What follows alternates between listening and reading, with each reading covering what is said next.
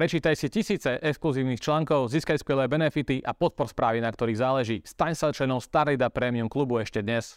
Vážení diváci, milí poslucháči, vítajte v ďalšej časti Let's Talk Business. Moje meno je Adam a dnes vítam v našom štúdiu Startup Vladimíra Holovku, ktorý je obchodný riaditeľ XTB v Česku a na Slovensku. Vladimír, ahoj.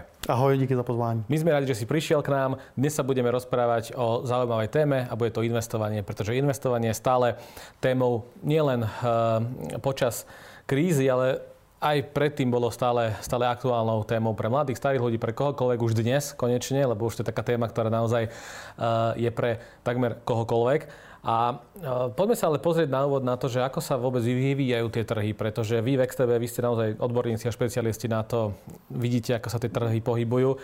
Takže ako sa dnes vyvíja situácia na trhoch v kontexte kríz, ktoré tu máme, energetická kríza, vojna na Ukrajine, inflácia a podobne. Takže aký je súčasný aktuálny stav?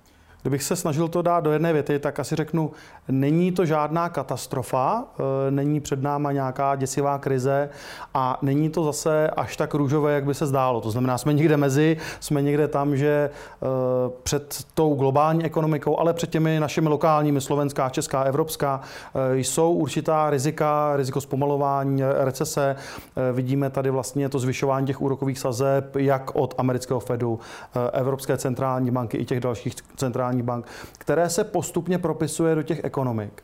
A vlastně ono to uh, před tu uplynulou dekádu, tady byl přece jenom ten, ten prostor nebo to, to prostředí, že zkrátka ty nízké úrokové sazby trochu deformovaly to spotřebitelské, to investiční chování, kde uh, ty nízké sazby zkrátka umožnily levné financování do jakýchkoliv těch, ať už finančních investic nebo do těch reálných investic. To znamená, se tak nějak investovalo bez ohledu na, řekněme, to riziko.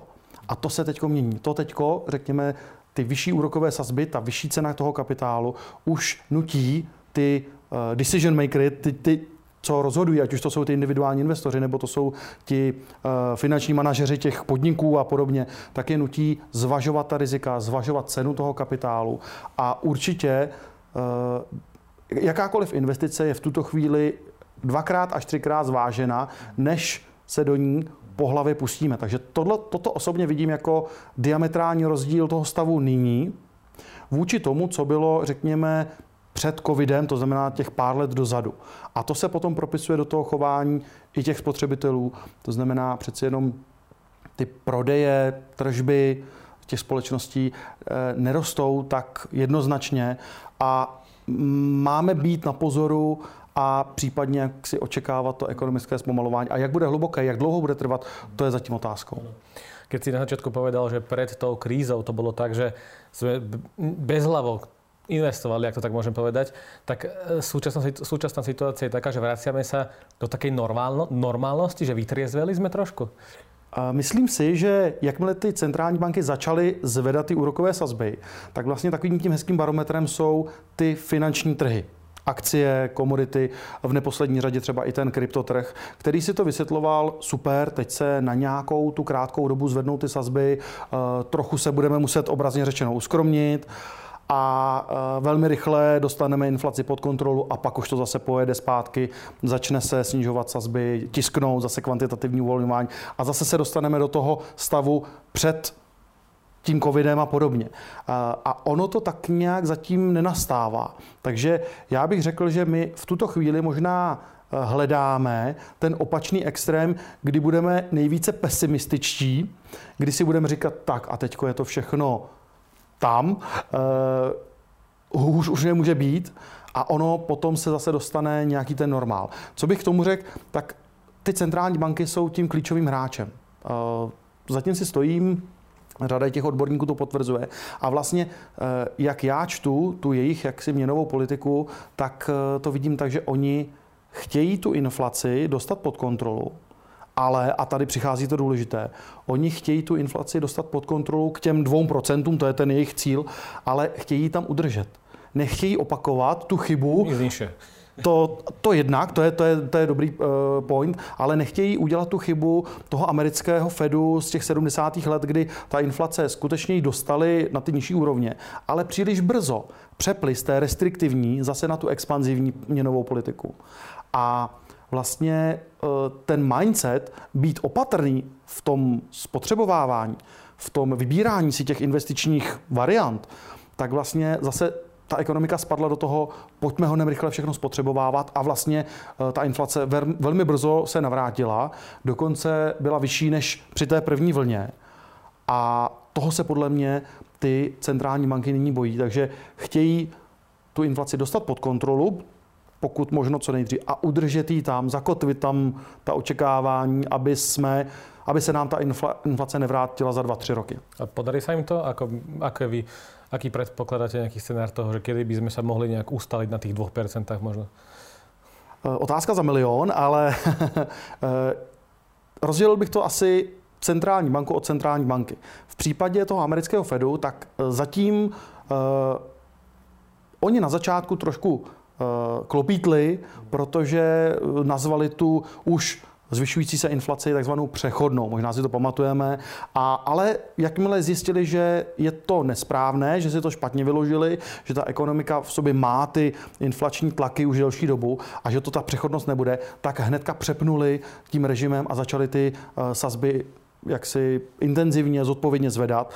Eh, to znamená, tomu Fedu bych jako nadělil relativně dobrou známku a myslím si, že pokud se nestane, pokud se oni v té strategii nezačnou nějak významně o 180 stupňů otáčet, tak eh, ti to asi zvládnou. V případě Evropské centrální banky, tak tato tak asi jednoduché mít nebude, protože přece jenom Evropská měnová unie je eh, jako více heterogenní. Jsou tam ty vyspělejší, méně vyspělejší státy, eh, méně zadlužené, více zadlužené státy. Tedy ona si asi nemůže eh, jak si dát klapky přes oči a eh, zvyšovat sazby do té doby, dokavať to zkrátka z, té, z toho úhlu měnové politiky bude potřebné, ale musí brát asi ohled i na tu zadluženost těch států a podobně. To znamená, tam ona má ten manevrovací prostor menší, takže tam ta známka nebude tak výborná, ale zase na tom delším horizontu si dovedu představit, že to také zvládnou. Ale nebude to asi, eh, nebude v tomto asi nejrychlejší. V USA mali už aj prvýkrát nějaké teda, teraz uh, krachy bank. Um, máme sa teda trošku tak báť toho roku 2008, alebo toto úplne vylučujete, že takéto sa už nestane, takáto bublina, aká to, aká to byla předtím? E, nikdy neříkej nikdy, ale zatím se nic tak nejeví. E, opravdu se jedná o nějaké ty menší regionální banky. E, ten, ten důvod, proč krachují, je trošku jaksi úsměvný, protože oni se snažili ty svoje prostředky zainvestovat, ty volné prostředky zainvestovat bezpečně do těch státních cených papírů, které právě vlivem těch rostoucích úrokových sazeb vlastně ta eh, tržní cena klesala a to jim způsobilo ty problémy s tou, řekněme, likviditou. Ale to je trošku specifický případ. Eh, možná pár nějakých drobných regionálních bank to ještě postihne, ale já tam osobně zatím nějaký systémový problém nevidím. Naopak, asi z těch minulých krizí je to vždycky. Ta krize přinese nějaký problém, o čem jak ti tržní účastníci, tak i vlastně ten regulátor, ty dohlížející orgány o tom zatím nevěděli. To znamená, přijme se nějaká regulace, opatření a vlastně poučíme se z toho a pak může přijít zase nějaký jiný problém. Takže eh, ty problémy, které eh, zapříčinily tu krizi 2008, tak ty v tuto chvíli pravděpodobně nehrozí, ale otázkou je, jestli se nevyskytnou nějaké jiné. Eh, velmi často skloňovaný eh, je teď ten komerční sektor realit, to znamená ne ty rezidenční, ale ty kancelářské prostory a různé další podobné, kde tam zase ty nízké úrokové sazby způsobily to brutální možná nadhodnocení. A nyní, když se ty úrokové sazby eh, dávají nebo dostávají na ty vyšší úrovně, tak eh, když přeceníme potom tu hodnotu té třeba komerční nemovitosti, tak eh, to může způsobovat určité ztráty třeba v těch realitních fondech, v těch bankách a podobně. Takže zatím nevidím na horizontu nějaký velký problém, ale vždycky bych potrhl, byl bych ostražitý, a když se potom třeba dostaneme, eh, jak investovat, tak nedával eh, bych všechno do jednoho, jednoho košíčku. Poďme rovno na to. Eh, ty si povedal, že teda dnešný súčasný investor v tejto kríze už tak trošku rozmýšľa, kde tie peniaze investuje a kde nie. Tak ako by sme dnes mohli opísať to správanie investora, ako súčasné krízy ovplyvnili jeho zmýšľanie, že do tohto investuje, do tohto nie, čo sú tie parametre, na, na základe ktorých si vyberá? Mm-hmm. Asi bych začal tím, že ten rok ta druhá polovina roku 2022 a tento rok eh, bych přirovnal trošku k tomu vystřízlivění, protože ta éra předtím znamenala ty famózní zisky na těch akciových trzích, vlastně famózní zisky na, na čemkoliv. Eh, ať už to byly komodity, ať už to, byly, eh, to, ať už to bylo to krypto, prakticky cokoliv, kde opravdu ten investor si nemusel udělat žádný jako domácí úkol, nemusel nic extra analyzovat a čistě si vybral aktivum, nakoupil ho a on rostlo. Eh, a nyní ta situace taková není. Proto to charakterizuju jako vystřízlivění, kdy řada těch investorů a hodně těch nováčků naskákalo samozřejmě do toho trhu během toho covidu. Byli jsme zavření, neměli jsme co dělat. Eh, potom vlastně ty trhy eh, díky těm vládním i těm stimulům ze strany centrální bank eh, tak významně rostly. Tím pádem to přilákalo ty nováčky. A ty snadné zisky tam skutečně byly a nyní jsou konfrontováni s tou realitou, že ty snadné zisky už nejsou, naopak se koukají třeba na nějaká ty mínusová červená e, čísla, takže e, my to vidíme u těch našich klientů, že si to sami uvědomují, že teďko, když chci získat nějaký ten výnos, tak si ho musím odpracovat. To znamená, už musím analyzovat. Už to není, že si vyberu libovolnou akci a ona roste. Už eh, musím brát v úvahu to, co prodává ten produkt, na jakém trhu, zadluženost, eh, nějaké růsty tržeb a tak dále, citlivost na ty úrokové sazby. Nějaké už to nezávěrky možná čítat těch firm?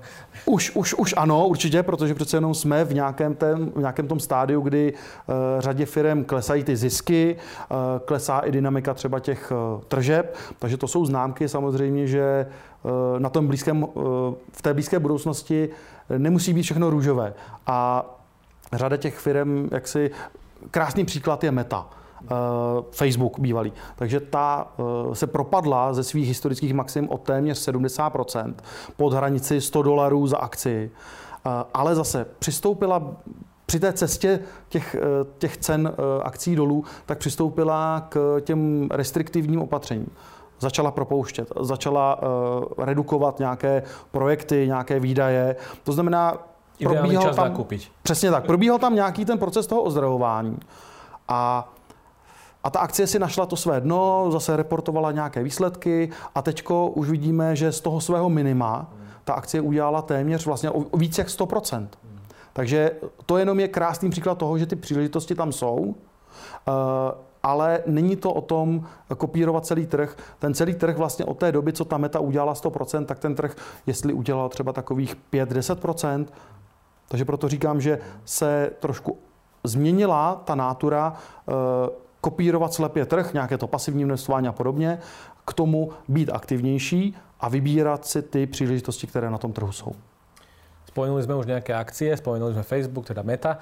Um, Možno otázka taká eh, za milión tiež, do akých akcií sa dnes oplatí investovať a keby som mal dnes nejaký balík peňazí, 5 tisíc, 10 tisíc eur, čo by som s nimi mal urobiť, keď nechcem, aby mi ležali na účte, aby mi ich papala tá inflácia a chcem to niekde investovať, tak čo mám s tým urobiť? Mám si vybrať akcie, ETF, mám si vybrať krypto. Co mám urobiť?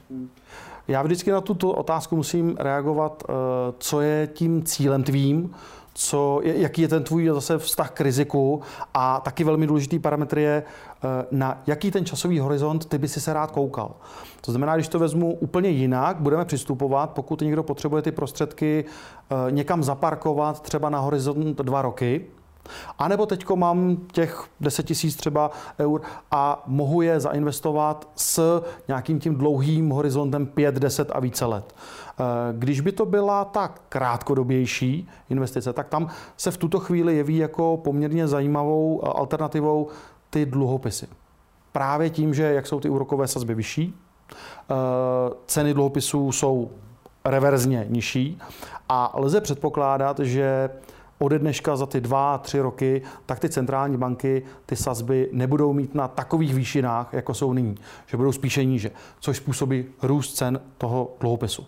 Takže to je, když bych měl říct, uh, takový nápad pro tu krátkodobou investici. Uh, ale když bychom koukali na ten delší horizont, uh, nebáli se možná nějakého toho rizika, že v průběhu třeba těch pěti, deseti let budeme koukat i na červená čísla, nějaké menší, větší výnosy meziroční, tak asi tím vítězem určitě bude ten akciový trh. Jo? Ať už to v tuto chvíli, jak jsem naznačoval, jakmile ty centrální banky nezačnou znovu stimulovat ty ekonomiky, tak si myslím, že prim bude hrát to aktivní vybírání těch akciových titulů. Já se k tomu potom dostanu třeba na základě čeho a tak, ale do, te, do toho momentu prostě to akciové, to aktivní eh, investování si myslím, že bude lepší volbou než to pasivní. V ten moment, kdy zase ty centrální banky začnou stimulovat, tak naopak uh, proč bych hledal nějaké ty dílčí vítěze, když můžu jít s trhem a ten trh sám o sobě prostě poroste díky těm stimulům. No ak sa rozhodnem teda investovať do toho akcií, tak na základe čoho by som sa mal rozhodovať? Že do ktorých akcií už teda budem investovať? Uh... Samozřejmě můžeme procházet ty různé finanční výkazy a podobně, ale to je, myslím si, že suma sumárum jako zbytečné. Pojďme se jako vrátit k tomu začátku a to je to, že ta správná uh, a hodnotná společnost, která jako doručí třeba tomu investorovi ten výnos, tak je taková, která má dobrý produkt. A když si zodpovím, bude se ten produkt té společnosti od dneška za 10 let stále prodávat? Bude mít své zákazníky? Bude na tom trhu, eh, který je stále rostoucí? A teď dám třeba do komparace. Eh, technologický trh v čele s těmi giganty Apple, Google, Facebook, ta meta, jo, Amazon a podobně, tak odpověsme si ode dneška za 10 let. Věříme jim?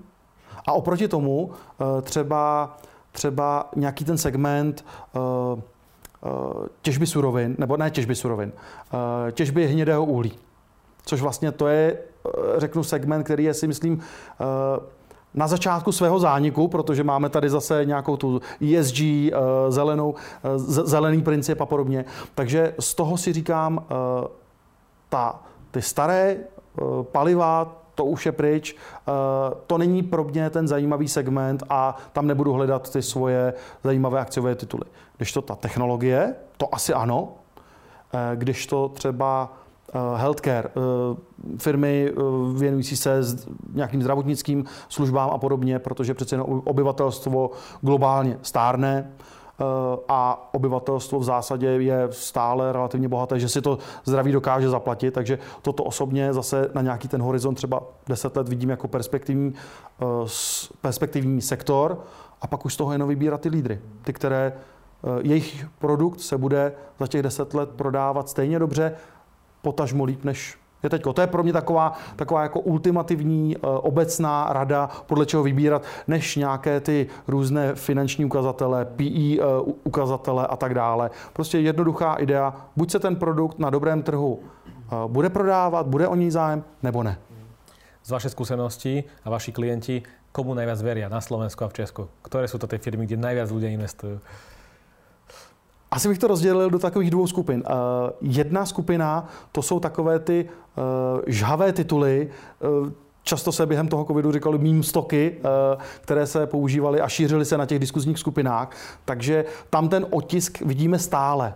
Jsou to ty tituly typu Palantír, Teladoc, a, a, a podobné. Eh, je pravda, že už trošku jaksi vymírají, ale eh, ta popularita je tam, je tam dost. Třeba ten Palantir přece jenom je to eh, společnost zabývající se řekněme nějakou, nechci říct umělou inteligencí, to je, to je odvážné, ale zkrátka vytváří na základě ohromného množství dat nějaké modely, co dokážou co dokážou pomoci firmám, pomoci třeba vládám a podobně.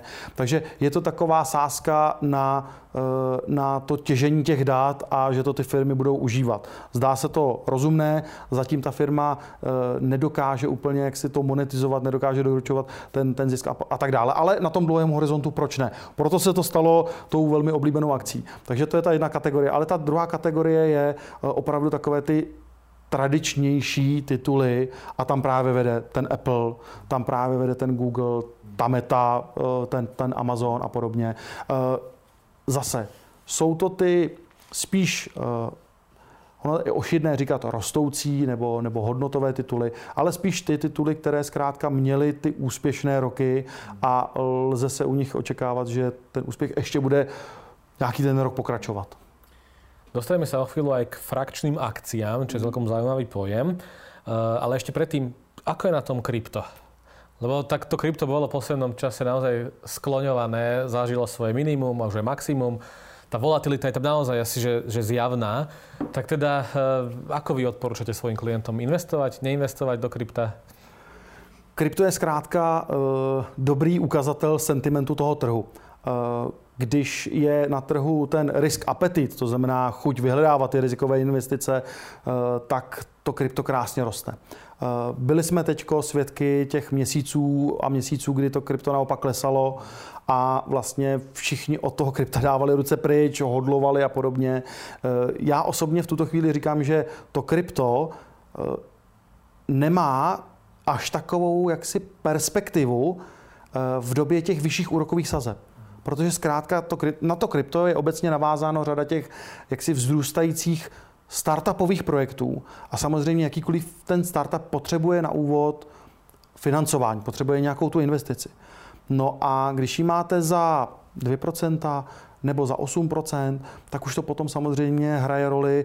A zkrátka to prostředí teď pro ty startupy přece jenom, nechci říct, že není, ale je, je obtížnější. A podle mě toto se hnedka promítá do toho krypta. Eh, krypto v tuto chvíli, řada těch, eh, řekněme, obhájců eh, brala krypto jako určitou alternativu k těm centrálním bankám, k těm akciovým trhům. Ale jak jsme byli svědky vlastně, a ten důkaz toho tady je, tak eh, to krypto šlo ruku v ruce s těmi akciovými výprodeji a podobně. Takže já to zkrátka beru, pokud je optimismus na tom trhu, krypto z toho bude benefitovat. Pokud není, tak bohužel plus ani to krypto to nezachrání. Tak plus silná regulace byla už aj teda v Číně a podobně jiných krajinách. Ano, ano, ale s tím se to krypto, řekněme, dokázalo, do, našlo si cestu, to je pravda, a, ale uh, určitým, řekněme, uh, určitou další vlnou může být, teďko vlastně e, Evropská unie přišla s novou regulací nebo s nějakým návrhem té nové regulace, je to vyloženě směrnice, kterou by měli potom následně přetransponovat jednotlivé státy a eh, hlavně regulátoři do nějakých konkrétnějších pravidel. Takže to si myslím, že eh, je dobrý počin, že přece jenom eh, ta Evropská unie přišla s tím, pojďme tomu kryptu dát nějaká pravidla a teďko budou moci jak ti investoři, tak ty fondy investiční, banky a další zúča- my jako broukři budeme moci hrát na nějakém tom hřišti, eh, na které už jsou aplikovaná pravidla. Protože nyní třeba my jsme eh, často v tom riziku, že pokud my bychom si jako broker začali třeba s tím kryptem více, více ho integrovat do našich služeb a podobně, tak eh, riskujeme to, že třeba některá banka nám přestane poskytovat služby, protože ona zase z, ze svých interních pravidel pro praní špinavých peněz nebo proti praní špinavých peněz, tak eh, řekne tady XTB dělá nějaké krypto, eh, to je pro nás riziko, pojďme to radši odstřihnout a tak dále.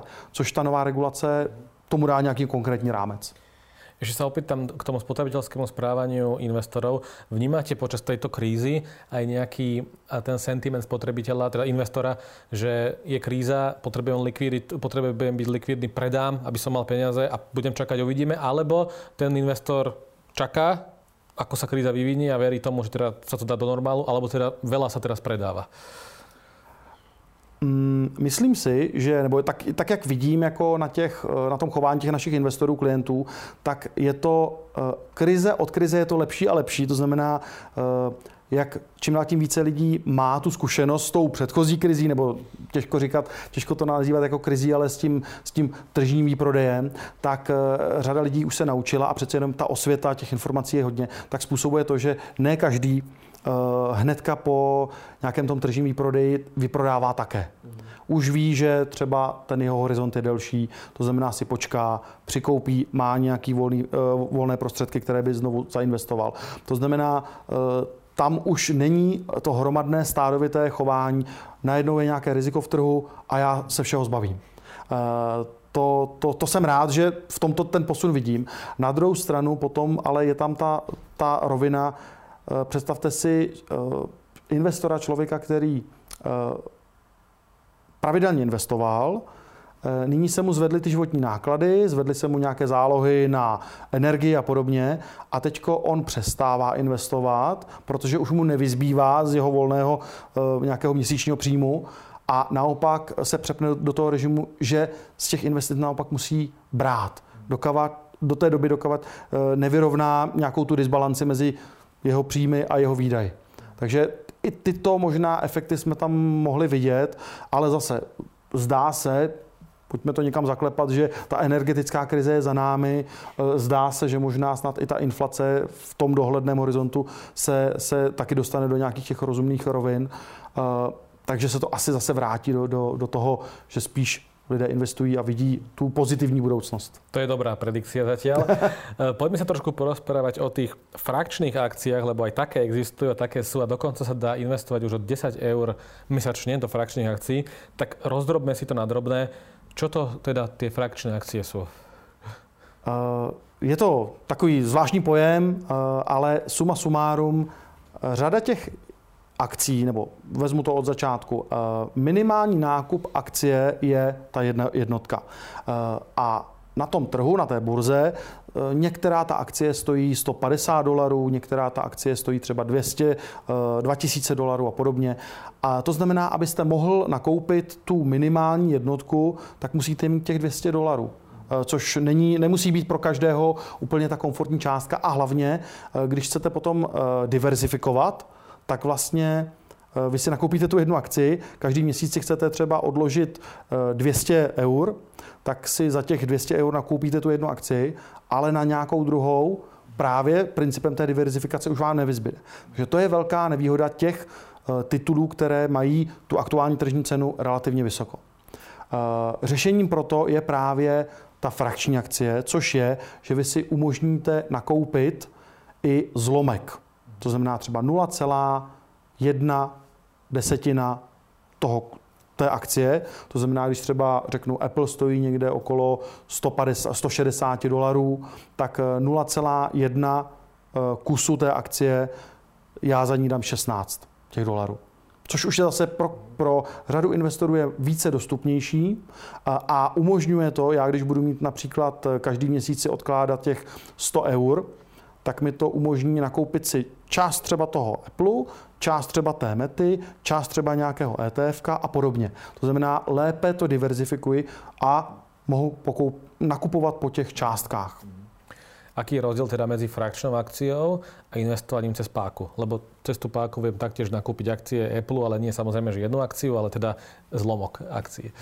Eh, ano, ta páka vlastně umožňuje nakoupit násobně víc, než eh, já mám teď k dispozici toho volného kapitálu. Eh, tam je samozřejmě to riziko té finanční páky, pokud ten trh jde se mnou, tak mi to multiplikuje ten zisk. Na druhou stranu, pokud ten trh jde proti mně, tak mi to multiplikuje tu ztrátu. To je zapotřebí si vždy uvědomit. Ta frakční akcie v sobě tu páku nemá, tam je to opravdu, že to věrně kopíruje tu podkladovou cenu, aniž by v tom byla nějaká ta páka.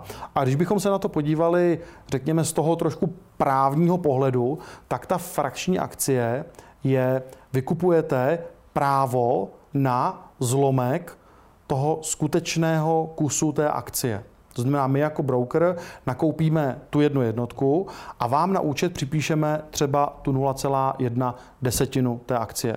Jinému klientovi připíšeme zase další 0,1 desetinu. Ale důležité je, že to máte navázané na skutečně tu reálnou fyzickou akci a v čem je to, řekněme, to naše podání těch frakčních akcí trošku inovativní nebo pro toho koncového klienta výhodné, je to, že v ten moment, když vy si těmi nákupy naakumulujete tu jednu jednotku, to znamená, nakoupíte si 10 krát 0,1 desetiny, tak to je ta jedna jednotka, tak automaticky my vám tu 1,0 eh, frakce překonvertujeme do té jedné klasické akcie, eh, na kterou můžete potom uplatnit i nějaké ty daňové testy. Eh, je to ta akcie, jakou jí investoři znají, to znamená žádný derivát, žádná páka a tak dále.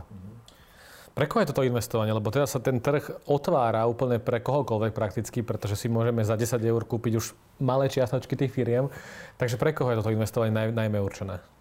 Uh, řekl jste to přesně. Uh, jde o to, že Těch 10 dolarů je pro nás nějaké to technické minimum, ale vlastně umožňuje to eh, mnohem širší mase těch investorů investovat i s menšími částkami a investovat do více do těch instrumentů, to znamená diversifikovat. Eh, my tento produkt zase máme připravený eh, nebo ty frakční akcie máme připravený pro nějaký ten další produkt, ve kterém si ten investor bude moci zvolit pravidelnou částku a pravidelně do toho investovat. To znamená, automaticky 50 eur měsíčně eh, si pošlu na účet a ono se mi to rozdrobí, nakoupí se mi frakce tohoto ETF, tohoto, eh, této akcie a podobně. A v ten moment vlastně mi to eh, zjednodušuje ten přístup na ty trhy s menšími částkami a vlastně s menší i tou časovou náročností celkově je to zkrátka více uživatelsky příjemné. Takže jako investor eh, potenciálny môžem si vytvoriť nejaké vlastné portfólio a poviem si, že teda budem do, tohto svojho portfólia, diverzifikujem si ho, budem tam dávať 100 eur mesačne a tým pádom len, len budem posielať 100 eur mesačne a jednoducho už sa mi to bude rozdielovať podľa tých frakcí, teda do, do, do tých akcií alebo ETF a podobně. Tak, tak. Eh, mění se ten pohled na to investování, že eh, do posud vlastně člověk musel si říct, tak koupím si jeden kus tohoto, jeden kus tohoto, jeden kus tohoto a uvidím, jestli na to budu mít. A teď se to může otočit právě na to, mám pravidelně každý měsíc nebo každé čtvrtletí takovouto částku, 100 eur, 500 eur a e, za tu si chci e, rozdrobit tu částku do tohoto titulu, tohoto titulu, tohoto titulu. Takže je to takové to uvažování v těch přesných částkách, v těch kulatých částkách a ty frakce vlastně umožní to hezky uh, zaokrouhleně rozdrobit. Ano. V dnešnej dobe mám taký pocit, že už mnoho ľudí rozmýšľa nad tým, že svoje peniaze bude investovať a nenechá ich ležať, ležať len tak na účte, ale už zo svojho titulu nie sú, že investori, nepovažujú sa za investorov, sú to normálne ľudia, ktorí chodia do práce na trvalý pracovný pomer, dostávajú nejaký plat, ale nechcú e, si šetriť na nejaký podúčet, ale chcú tie peniaze tých 100, 200, 300 alebo 50 eur niekde odkladať a investovať. Tak e, čo je možno taký ideálny scenár? Ako si rozdeliť to svoje vlastné financovanie, čo odporúčate klientom? Zarobím 1500 eur, 1000 eur a teraz koľko percent z toho mám investovať, aby mi to dávalo nejaký zmysel, keď sa bavíme o nejakom dlhodobom investovaní, v takom dlhodobom horizonte. Takže čo je také základné odporúčanie? No, uh, určitě bych si měl z toho svého měsíčního příjmu vydefinovat, uh, jakou tu část chci dát na to investování. Uh, častou chybu dělají, eh, řeknu, ti lidé to, že eh, já dostanu ten, tu měsíční mzdu, eh, poplatím nějaké bydlení, nějaké pravidelné výdaje a to, co mi zbyde, případně zainvestuji. Eh, často se stává, pokud je někdo trošku, eh, že si užívá života, že mu nic nezbyde. Takže proto je dobré už si tu částku těch investic eh, zařadit mezi ty pravidelné výdaje. A zase, je to, je to na každém z vás, ale jestli to bude třeba 10%, což si myslím, že je takový zdravý poměr, ze kterého potom každý ten člověk může si říct, fajn, to mě vychází těch 10% z toho mého platu, nebo musím to snížit na 5, abych tak nějak jako poplatil to, co potřebuji, nebo jsem natolik komfortní, že si to můžu zvýšit na 15, ale br- nebrat to právě jako to, co mi zbyde, tak to zainvestuji, ale uh, musím si z toho svého platu vyčlenit tohle procento a můžeme zkusit začít na těch deseti a pak ten, ten člověk si to může, uh, řekněme, přizpůsobovat, aby mu to samozřejmě finančně vycházelo. Vy máte skúsenosti s českými klientami, aj slovenskými klientami a mňa by zaujímal taký ten hlavný rozdiel možno, že ako sa správa slovenský eh, investor, alebo teda človek, ktorý chce investovať do akcií, do frakčných akcií a podobne, ako sa správa ten český. Je tam nejaký rozdiel? Eh, dobrá otázka, ten rozdíl tam skutečně je. Eh, asi ne nějaký jako drastický, ale eh, z těch čísel evidujeme to, že přece jenom slovenští investoři raději preferují ta ETF, to znamená investování do těch ETF fondů, kde je tam ten balík těch akcí už, už v tom.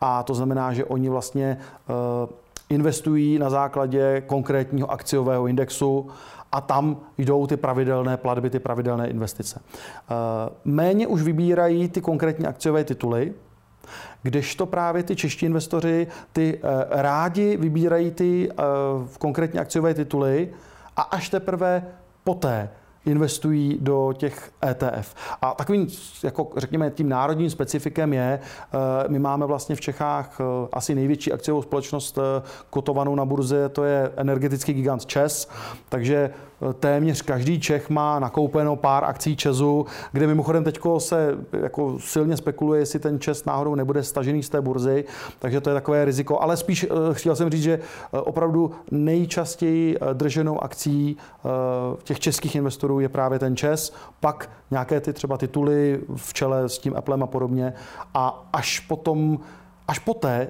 tam jsou ty, ta ETFka. Možno práve tie frakčné akcie trošku zmenia to správanie, že mnoho Slovákov teda začne kupovat tyto akcie. Jo, jo, jo, pevně věříme v to, protože přece jenom eh, ta ta horší dostupnost těch eh, dražších titulů, tak to bylo tou překážkou a ty frakční akcie to, to nyní řeší. Moja úplne posledná otázka bude, že aký očakávate vývoj trhu do budúcna samozrejme, ako sa to bude vyvíjať, aj keď sme to už trošku naznačili. No ale že keby ste mali úplne, že posledná taká otázka, že keby ste mali dnes investovať 100 eur, čo by ste s tím urobili? 100 eur je málo, ale, ale dobře, dobře, dobře. Eh, těch 100 eur určitě neudělám chybu, eh, když bych si eh, vybral z mého pohledu nějakého toho technologického giganta. Jestli to bude... Je pravda, že ty akcie jsou nyní ty akcie těch technologií jsou nyní uh, relativně dražší. Uh, v těch minulých měsících byly třeba o něco levnější, ale myslím si, že touto volbou, když si nakoupím ty držáky, jako je právě ten Apple, jako ten Google a podobně, tak tím tu zásadní chybu neudělám. Jakožto začínající investor si myslím, že už jsem v trhu, už to nějakým způsobem sleduji, už to vnímám a už se učím, co vlastně mi ten trh eh, dělá, jak mi jde ten zisk ztráta. Takže asi tak. Hovorí sa, že z každých e, z kríz sa dá poučiť a vychádzame z nich silnejší. Tak vidíme z tejto krízy silnejší a je to vôbec, je to táto kríza ešte aj že príležitosťou? Uh, za prvé, já se, já se trošku zdráhám jako říkat tomu úplně nějaká drastická krize, ale chápu, chápu, jak to myslíš. Uh, určitě ano. Uh, člověk ve své podstatě eh, se rád poučuje. Eh, minimálně třeba ten příklad z té poslední finanční krize, toho byl, toho byl jako svědkem, ale eh, tady je trošku problém z mého pohledu, že silným hráčem v té ekonomice je vždycky ten stát který si půjčuje, zadlužuje a zatím nevidím u těch států, u těch vlád nějakou větší vůli k tomu, aby konzolidovali ty své veřejné finance. Takže kdyby tato, zase použiju ten termín teda krize, eh, vedla k tomu, že i ty státy se trošku podívají do sebe, do těch svých výdajů, i do těch svých třeba příjmů, eh, provedou tam nějaké ty reformy, tak eh, kdyby toto se stalo, tak řeknu, že jsme z toho vzešli zase o něco poučení. Vladimír, ďakujem pekne za rozhovor. Díky moc za pozvání. Toto bol Let's Talk Business, uvidíme sa v ďalších častiach. Ahojte, čaute.